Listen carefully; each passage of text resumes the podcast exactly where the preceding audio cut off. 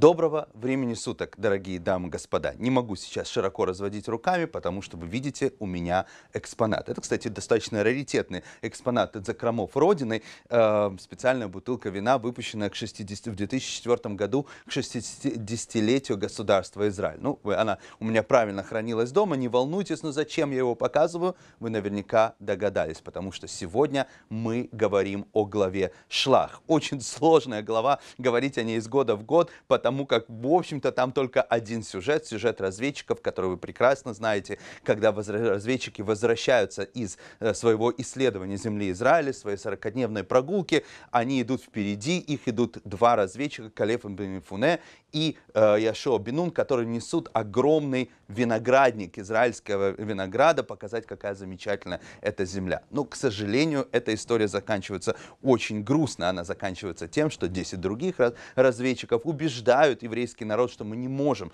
захватить эту землю. И этот день становится не только началом нашего 40-летнего путешествия по пустыне, где умирает целое поколение, но это день, когда произошли эти события. 9 ава становится самым трагическим днем в истории еврейского народа. Все самые страшные события, разрушение храма, э, храм, обоих храмов, изгнание евреев из разных стран Европы, все происходили в один и тот же день, 9 ава. Ну, кстати, дамы и господа, включая и выселение евреев из э, э, Гуш-Катифа э, и отдача э, сектора Азы э, в руки, э, сами знаете, кого. К чему я вам это говорю? Зачем мне вино? Потому что даже самая негативная история, в Торе мы можем получить очень важный момент. И эта история разведчиков, она подливает своего рода масло в огонь о том, откуда произошла философия, о том, что философия это еврейская наука, которую греки у нас украли. Ну, я не занимаюсь спекуляцией, потому как, конечно же, то, что мы называем классической философией в иудаизм,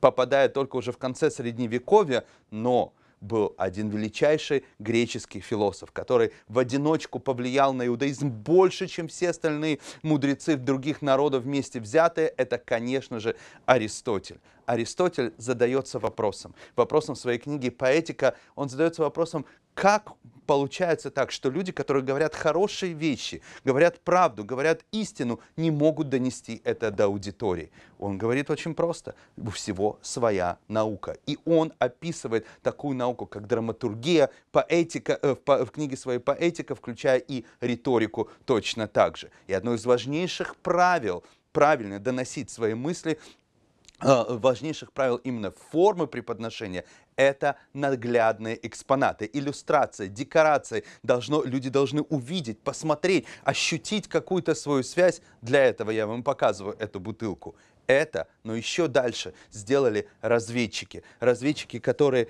использовали наглядный экспонат э, э, двух других, которые говорили, что мы да, можем за, завоевать эту землю, но они захватили внимание аудитории, говорили, от, обращаясь к самым тонким фибрам души еврейского народа и смогли благодаря своей риторике убедить еврейский народ в совершенно обратной, э, обра, обратному тому, чему является истина.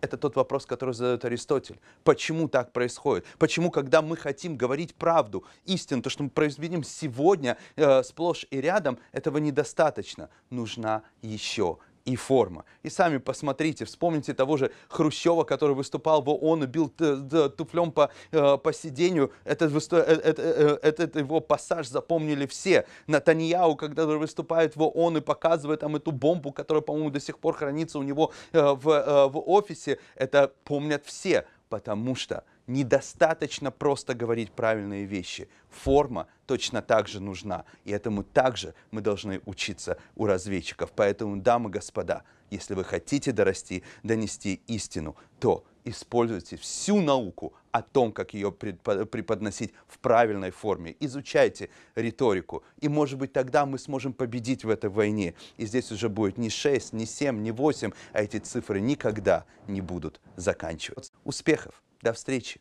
Пока. thank you